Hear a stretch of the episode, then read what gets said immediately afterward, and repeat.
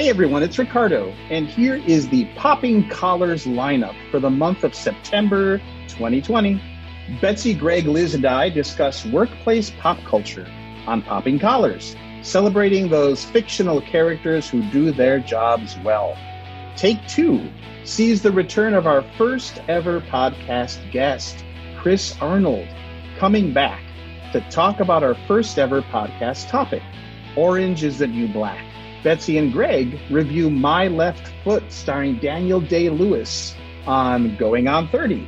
Finally, Greg and special guest Shayna Watson explore what many people are saying is the best episode of Star Trek ever, The City on the Edge of Forever, on this month's Sacred Six. Thanks for listening, and keep those collars popped.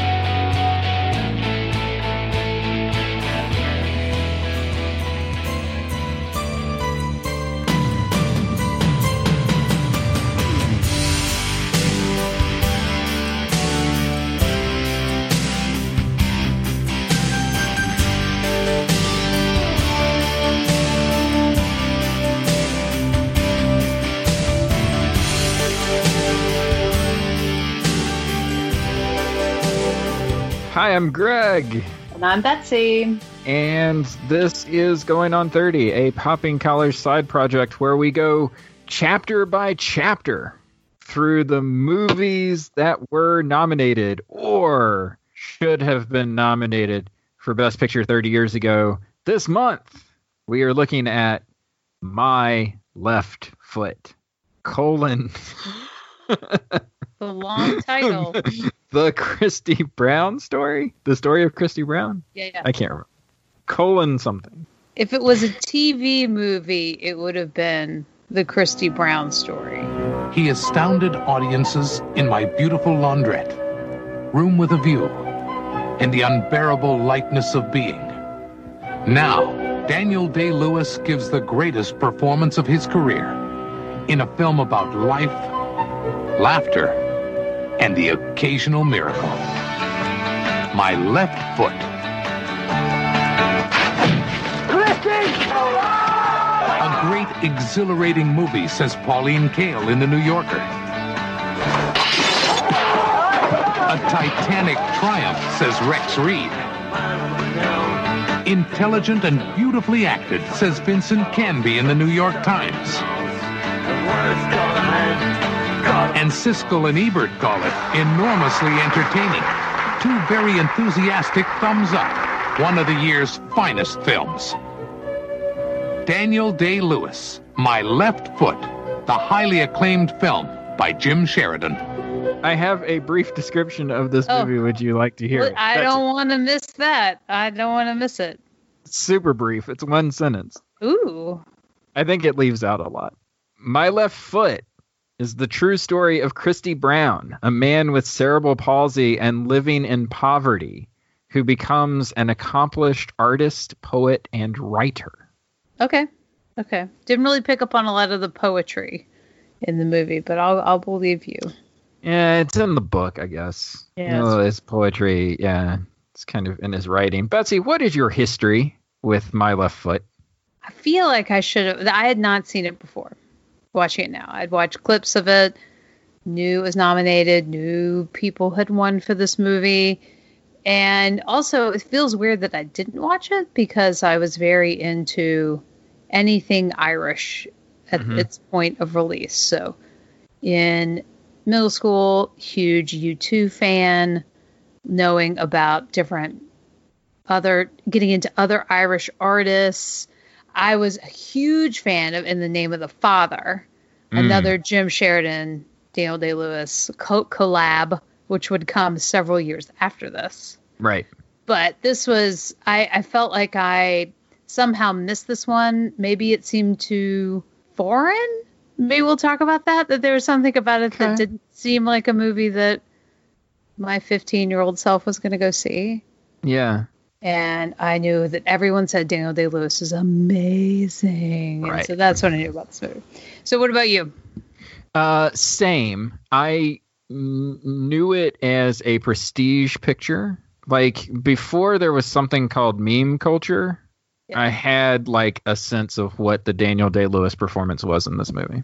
General thoughts on the movie. What are your initial hot takes from this? So my initial hot take, and because I was trying to kind of figure out how I feel about this movie, and because I don't have a prior relationship with it, and I mentioned the word foreign before, right? Because this is a foreign film, me mm-hmm. being an American, right? And thinking about different times when foreign films or a foreign film really takes the Academy by storm and people are really taken with the film, right?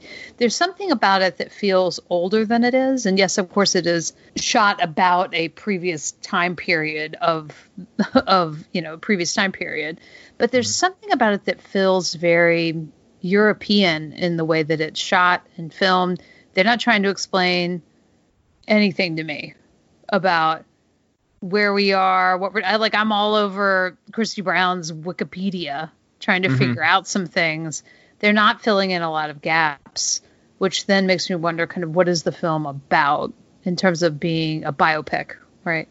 But yeah. it does feel just very foreign and shot in a way that isn't there to really explain it to me. Almost in a way, it reminded me a little bit of Do the Right Thing. That you're like, here's this neighborhood mm-hmm. in Dublin, because that's where most of it takes place. And what being poor in a large family or being differently abled looks mm-hmm. like. Mm-hmm. My first note when this movie started is that this is our first Miramax film. Yeah, I took a note on that. Is that icky? Does that make you feel like, does the Miramax label, does it predispose you to think a certain way now? I tried to divorce mm-hmm. the production company from the quality of the storytelling and filmmaking. Like, it, so much stuff that used to be in the background of Miramax now is in the foreground when you watch a Miramax movie. And I, I think it does affect the way that you watch it. I have a note that uh, I really, I really appreciated the structure of this movie. Using the book as the template to kind of skip around through chapters of Christy's life. I think that that was a really good framing device for giving us the plot, because like you said, yeah, it does throw you in. All the boyhood stuff, a little bit of the teenage stuff. I was like, man, this is going at a really frenetic pace. It feels like it's going really fast. Mm-hmm. Um, but it, it was just moments, you know, he's, it's just telling moments of a life and then adding all of those moments up into sort of a whole picture of this person. So in that way, I, I kind of appreciated, I appreciated the chapter element of it. So it starts with mother, it goes to hell, which is his father. It goes in, into like his speech therapy, like all of that stuff. And it uses the book as a way to sort of space those things out, and those interstitials with him and Mary to kind of, you know, keep keep everything moving. Maybe I was not that smart to figure that out, because I felt I was kind of like, bam, we're over here, bam, we're over there. Like I'm like, well, what's going on? Like, because they also didn't give us this strong, and maybe it would have seemed oh, just like super hokey if she'd been like, oh, and then this chapter, like, right? She's. That, I felt that that was, I didn't feel that as strongly. It felt more loose to me. Oh, okay. So maybe that was why I kind of felt like I was just going along a river. I think it was because I was trying to puzzle out, and this actually goes into my next note. I was trying to puzzle out his view of religion, because he has this moment in church when he's a boy and he's not able to communicate whatever it is that he's feeling, but he looks uncomfortable, and he's just had a conversation with a priest. Uh, the priest is telling him, you know, hell is for eternity. You can get out of purgatory, but you can't get out of hell. Um, and then that leads into the painting of hell, which is his angry father that's in the book. And then it cuts to sort of like, Uh, an image of Sacred Heart Jesus and the Virgin in his room before he starts like kind of lashing out about it being cold. You know, it, I, I feel like there's a lot of stuff around like this really complicated view of religion and what it was, what was communicated to him as a young person. And it feels like he's skeptical of it, but it's never really fleshed out. And it feels like every time it gets to a point where he is sort of lashing out against religion, it pulls its punches a little bit. It doesn't really embrace it fully. Mm-hmm. And uh, there are a lot of moments in this movie where I was like, man, if you just go like one step forward, like it, it makes a powerful statement, but you kind of pulled back from the edge a little bit too soon. Yeah, I agree with you. That is, that's kind of a murky, murky narrative. But I think that that's then, I mean, I look at it as the interwovenness of Catholic culture. Right. And Irish culture. Because I guess that that's really how I watched this film, was just the images in his book lead into whatever it is that's happening in his life at that moment. The mother image was just so yeah, sort of stern but comforting. And then the father image was just so chaotic and threatening that it just it, like just seeing the image made me think, oh, what do I have to look forward to in this next part of the story? You all right, Christy? What's Christy doing, Sheila? Is he all right? He's drawn. He's drawn a triangle. Here's a...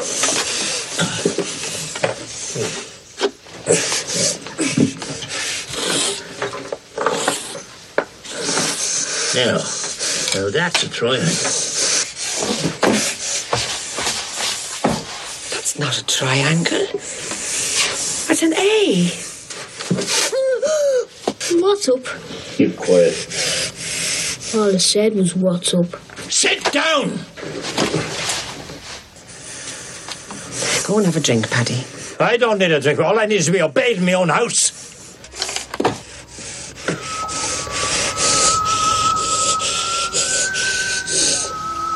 Sweet Jesus.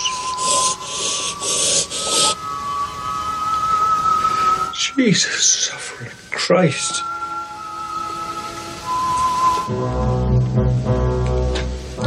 He's a brown.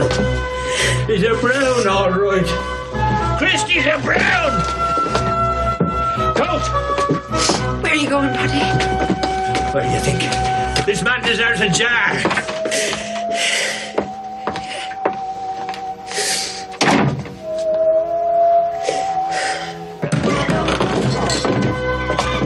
This is Christy Brown, my son.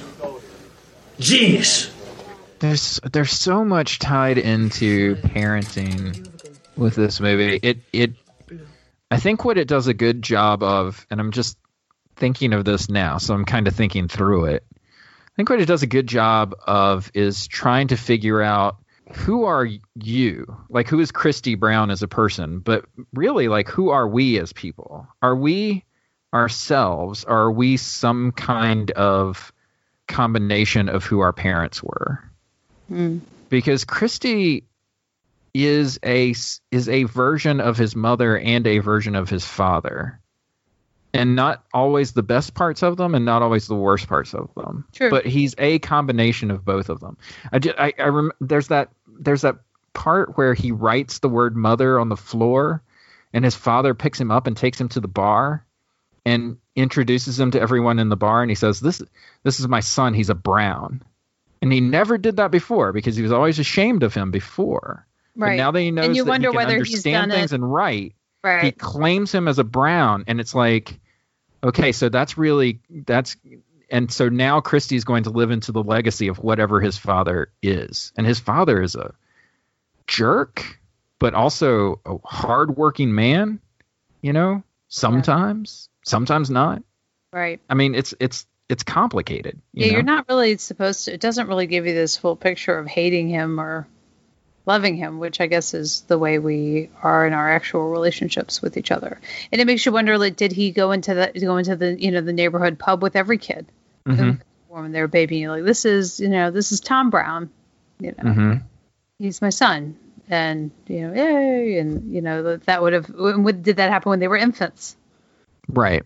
As opposed to ten-year-old boys. there's a lot of stuff about shame with his father. Um, he's ashamed of Christy. He's ashamed of his daughter mm-hmm. when she becomes pregnant. And then after he dies and they're all sitting around the bar and Christy's trying to say, like, let's, let's sing songs for my father. And people are like, ugh, nobody like nobody liked that guy. Like, and then we get into a big brawl and we take the till. Right. Big Irish bar fight. I mean, goodness. What is your best scene from the movie? It's probably the restaurant mm. where he's kind of rejected by mm-hmm. oh oh Eileen Cole. Fiona Shaw's the actress's name.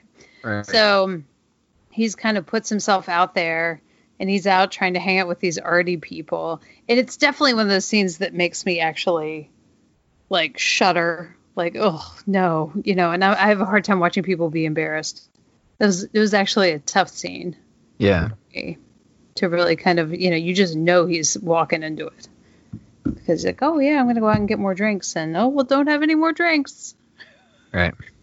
And that things are going to kind of go downhill. Because the times when they go back and forth, there's only a few times in the film where they show things from Christie's perspective. Right. Uh, at the beginning, at the end, a little bit at the restaurant, kind of looking at everybody straight on in their chairs. Mm-hmm. To kind of say, oh, well, this is how the world is seeing you. We see all these lovely images of Christy being wheeled around by his friends. And like, he's one of the guys. He kicks a soccer ball. He's the king of the bonfire. And, but I'm always waiting for people to take advantage of him or leave him out or something bad to happen. See, that, that also sort of echoes what I was ta- what I was thinking of about this, his connection to his father and the this legacy of his father, because his father can't stand to be embarrassed or shamed either. You don't know, there's talk that to me scene, like that in front of the children. Right. Don't talk to me like that in front of the children. When he's lost his job, but he doesn't tell his wife that he's lost his job, she has to find out that they don't have as much money and they're eating porridge at the table and his yeah. son's too good for it. It's like his his uh, emotion is to, when he's embarrassed or ashamed, it goes to anger. And that's what it makes me think of Christy in that moment, is yeah, he's embarrassed table, yeah. and he's ashamed of the mistake that he made. And so it makes him angry at everybody else, at himself. Yeah. What about you? Where he's learning to talk. I call it the too much hope, too much hope scene. Mm. Is that our Christy up there? Huh? Does that sound like our Christy? Sounds a lot better. Well, to me it doesn't. Are you a mad woman? When she can understand your child for the first time. I always understood him. Oh, well, nobody else ever did. At least he can function now. Something in that voice that it disturbs me. What do you mean? Too much hope in it. What? There's too much hope in it.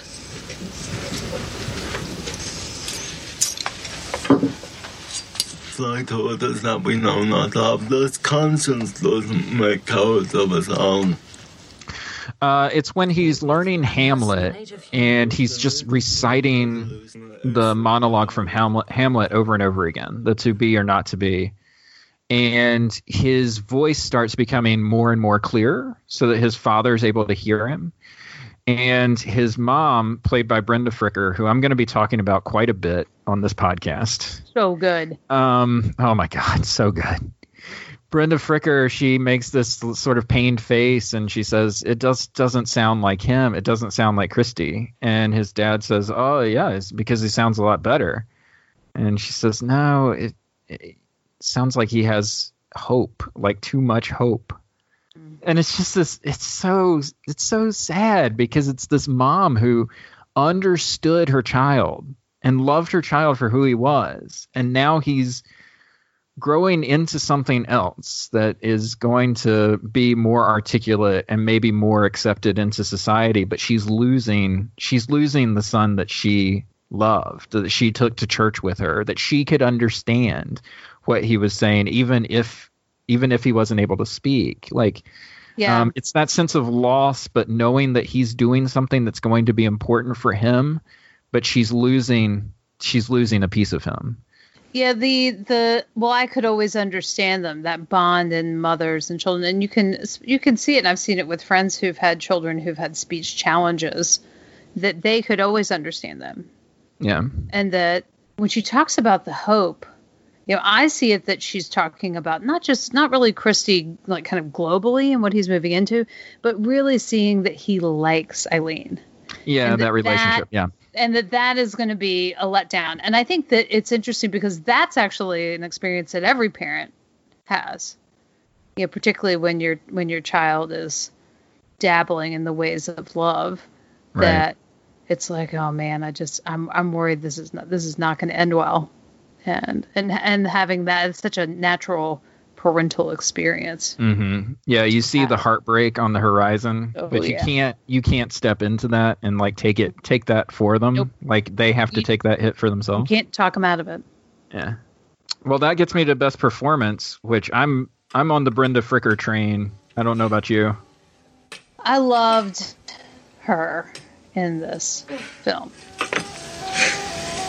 What do you think you're doing? Put it in a room for you. Don't be mad. Baby, if you have a room of your own, I'd start painting again.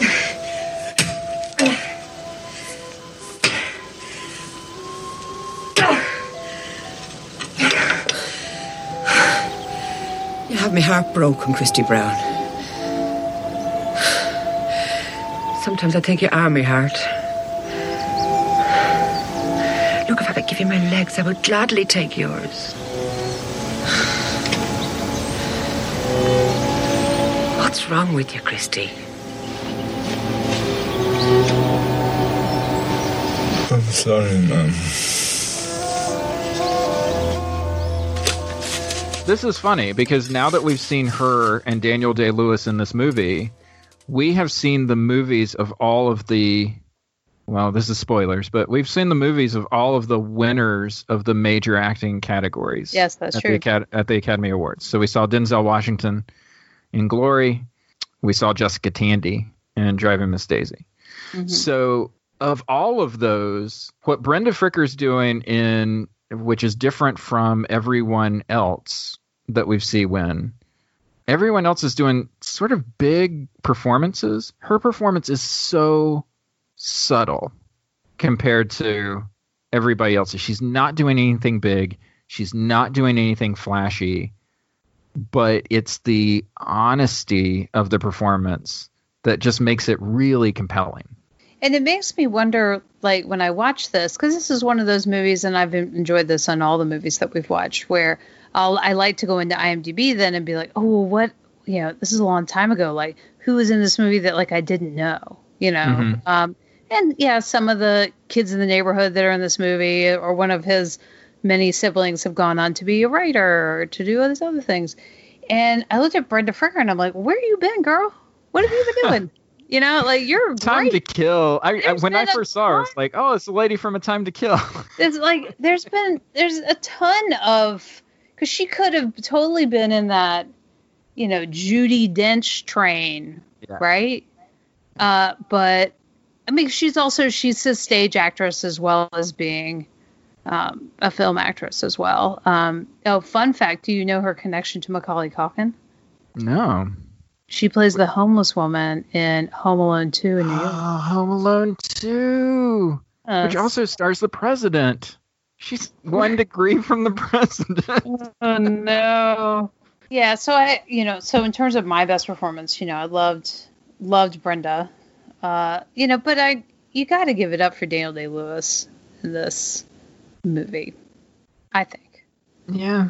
I it's hard for me to differentiate sometimes when you're talking about biopics, and especially about biopics of people who have specific physical traits or speaking styles or, you know, whatever. Like, how much of it is acting and how much of it is mimicry? And mm-hmm. what's what's the difference between the two?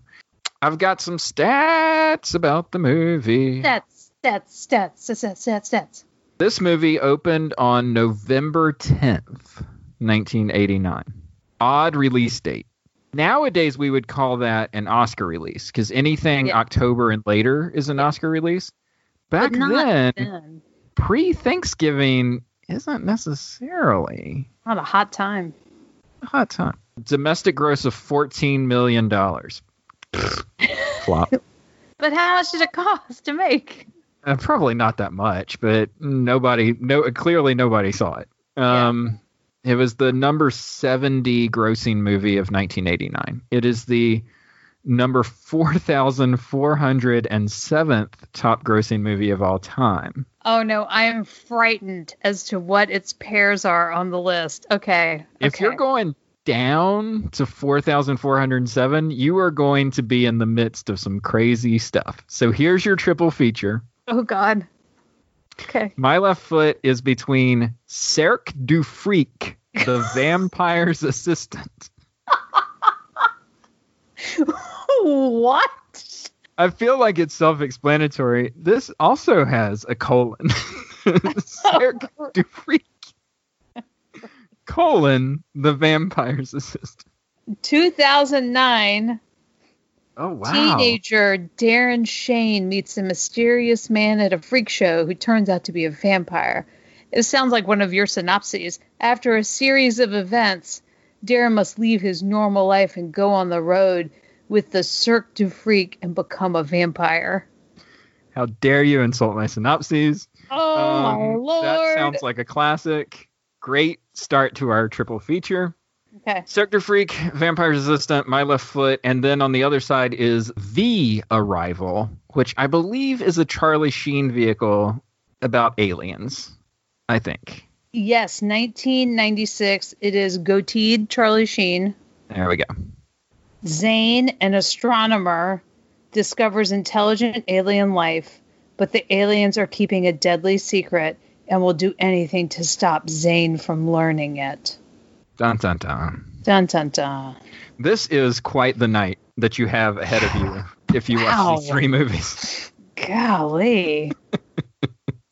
My Left Foot has a ninety-seven percent on Rotten Tomatoes, which I think I say this every time. That's got to be the highest Rotten Tomatoes score we've had. I know, right? You want to say that. Roger Ebert says... My Left Foot is a great film for many reasons, but the most important is that it gives us such a complete picture of this man's life. Four out of four stars. Roger likes the warts and all. He does. He does. He appreciates that. Pauline Kael of The New Yorker, as you will note, featured in the trailer for this movie. Yes. At the start of the podcast. Yes. Says this is a great, exhilarating movie. We've gotten all positive Pauline Kael this wow. year. Hmm. And I think this may be the last year we have Pauline Kael, so mm. maybe she was lightening up, lightening up in her later years, years yeah, of maybe. criticism. How did it do at the Oscars? It won two Oscars. We've already spoiled it. Acting. Yep. Brenda Frick and Daniel Day-Lewis. Best actor. Okay, how many was it nominated actress. for, though? Nominated for two others besides Best Picture. So we already said Jim Sheridan. Jim Sheridan, Best Director. Best Foreign Film? No, the other one's a classic. What? Oh, um... Classic answer. Oh, score. No, oh, no. Oh, oh, no, no, no. Oh, it's adapted screenplay. Adapted screenplay. Adapted screenplay. Sorry, I'm sorry. From sorry. the book, My Left Foot by Christy Brown, yeah. There adapted screenplay. I love you, Eileen. And I love you, Christy. No. I really love you.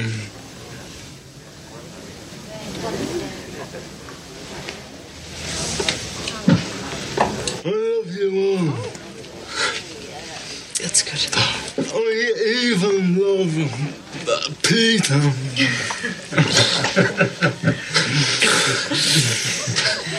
Well, I'm glad you like Peter Christie because we're going to get married in six months. Well, Christie, what do you think of that?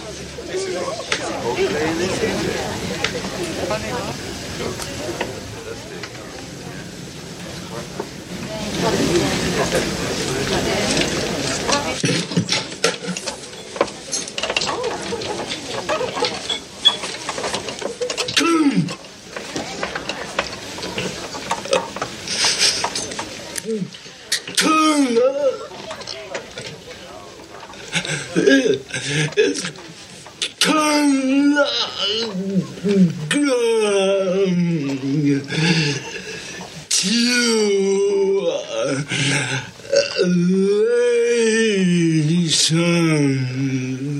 Peter and Eileen are the one.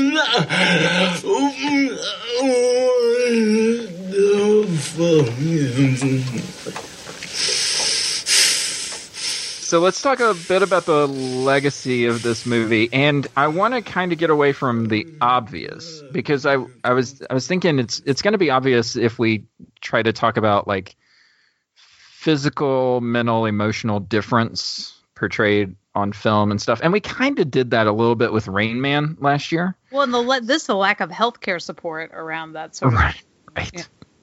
So I want to talk. I, I actually want to have a conversation about biopics mm-hmm. as a movie genre, um, okay. because looking at this year's films, we've already talked about two other movies that involve real life characters, if not real life stories. So we had Glory, we had Born on the Fourth of July, and now we have this movie. So that's yep. three out of ten. That's a third of the movies we've talked about. Mm-hmm. Are about real people. And so I did some digging, too, when I was thinking about the Oscar for this movie. So um, uh, Daniel Day-Lewis winning the Oscar for this movie. I was like, how likely is it Ac- the Academy liking to award actors who are playing real people? Right. So I went back and I, I said, I wonder if someone has compiled how much more likely you are to win an Academy Award if you play a real-life person. And what I was able to find is that of all of the awards for Best Actor and Best Actress, thirty-two percent of the Best Actor winners played real people, so about a third. Hmm. And twenty-five percent of Best Actresses played real people, so a quarter of the winners. So this gets me back on to this idea that we had kind of talked about with Daniel Day-Lewis, which is... what's being rewarded when we talk about acting as an art form? Are we rewarding someone's ability to mimic another person or the style that another person would sort of take on? Or are we, are we trying to say, like, this person made me feel something through their portrayal? And maybe the emotions that I brought to this with how I thought about Judy Garland makes me feel more when Renee Zellweger portrays her? Or is it, man, Renee Zellweger was a dead ringer for Judy Garland. Like, what is it that we're awarding, right? Because the Freddie Mercury debate is kind of the same thing. Well, is it like, do we like already having some sort of yardstick for comparison? Like, do mm. we like already having something to bounce it off of? Do I like to have some kind of starting place as a human being? Whether it is I have an emotional reaction to it, to them, or it's that I have some concept of that person, and then mm-hmm. I'm able to weigh their performance. Again, is it a way that. of identifying skill, like somebody's skill? So it's like, if I know what I think Elton John acts like, then now I can kind of gauge how good of an actor Taron Egerton is for playing Elton John. Yeah, because it makes you wonder then, what is what are the worst biopics? What are the times when when somebody really falls down and uh, and it just does not work? Um, so, you know, like not great biopics like uh, Ashton Kutcher yeah. as Steve Kutcher. Jobs, Jennifer Love Hewitt as Audrey Hepburn. Yeah, like mm-hmm. when, when people are like not well and cast, just doesn't go well. Right. What are we supposed to take away from these stories? Like, are these supposed to be aspirational stories? Are they supposed to be just kind of documents of a life well lived? Well, like the biopics that I feel kind of drawn to, like whether it's Selena or What's Love Got to Do with It. Yeah, it's it's when you've overcome something and you're offering up the background, you know, Straight Outta Compton. You know, you're mm-hmm. offering the background story to, and I think in those cases, musical biopics have a right. particular category And it's like, what is the pain that's fueling the work? Yeah, it's like seeing a reenactment of Behind the Music. Yeah. You look at like Jeffrey Rush and Shine or things like that, when when there's a struggle that's involved, but their you know, struggle is often paired with with genius. And so how how do those two things live together? That's where it can become a little complicated, I think, as an art form, because if you go into a project thinking, man, I love Tina Turner, I'm going to tell this story about how she overcomes the abuse that she suffers at the hands of Ike Turner. Okay, but now I run the difficulty of possibly making Tina Turner into a more sympathetic figure than maybe she is in real life, because we know that people are people. They're, they've got good parts, they've got bad parts. So if I'm going to make a well-rounded character, I want to show that she can overcome, but I also want to show that she's a person. I feel I think like there's always a danger, though, for oversimplification in biopics. Right. I feel like that's the problem with a biopic, is that it's easy to lean to one side and say, this person is great. This person is a saint because they overcame difficulty and rose above. They can quickly become hagiography, I guess is what I'm trying to say. Mm-hmm. Um, whereas what I appreciated about My Left Foot is the same thing I think that Roger Ebert was giving voice to. This guy's complicated. You can like Christy Brown in moments, and there are moments where you can think, man, that guy's a jerk. I think that that's good storytelling because it gives me a better picture of who this guy is. And if I, that's the goal, mm. then then this movie hit it.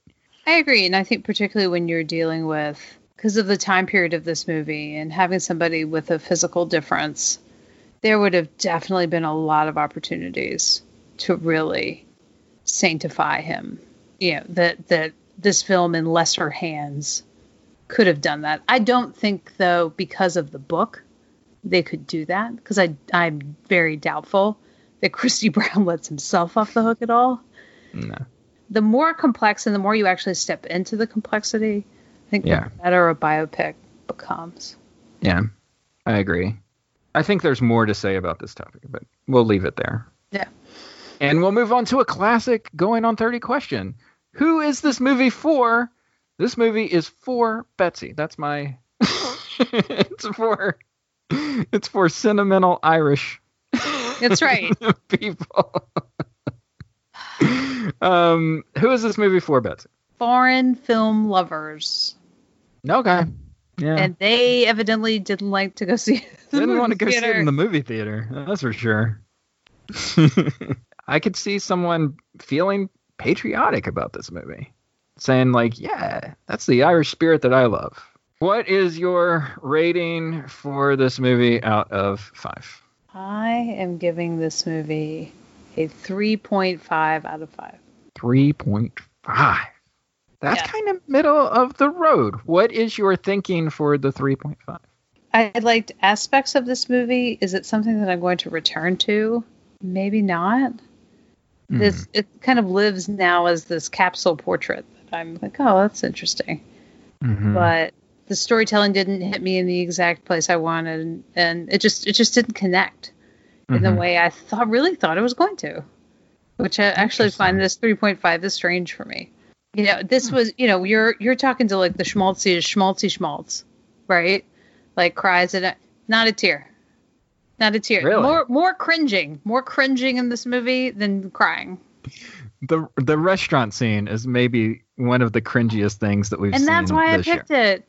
Because I wanted to fast forward through it, but I didn't. Because I knew it was coming. Oh, we're a little divided on this movie. Yeah. Because I actually, I love this movie. I, th- I thought it was excellent. I gave it a four point five out of five. Whoa! Whoa. I know. I was really, I was really surprised by how much I liked it. Maybe we're th- really realizing that I just need to be spoon-fed. Like American movies with simple narratives that like I'm I'm really I think I might have thought I was a little more cosmopolitan than I actually am. Oh dear. This is an excellent film. Brenda Fricker is incredible.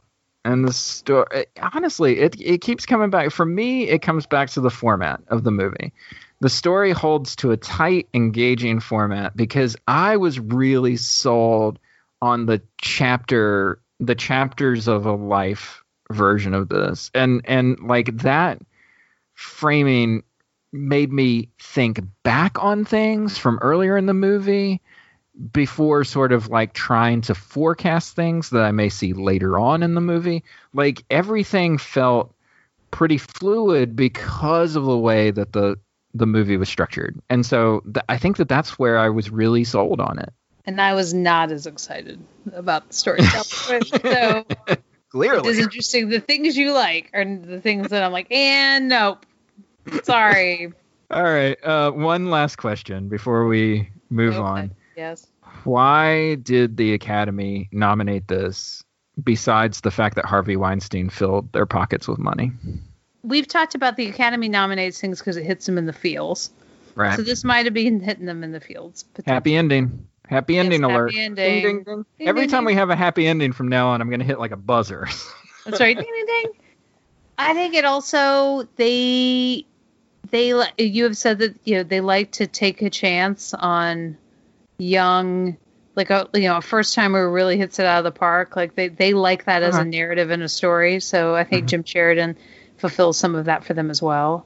I am going to say it's the performance. It's the Daniel Day-Lewis performance. It's yeah. showy. So that you want him at your Oscars telecast so that when he gets up on stage, people are like, oh my gosh, that's the guy?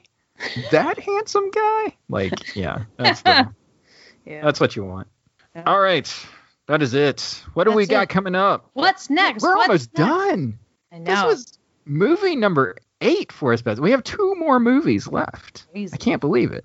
Next up, uh, oh boy, it's Steven Soderbergh's first feature film. It's called No Capital Letters, All Lowercase Letters, Sex, Lies, and Videotape. Woo, right. Betsy, are you excited? I don't think I've ever seen this.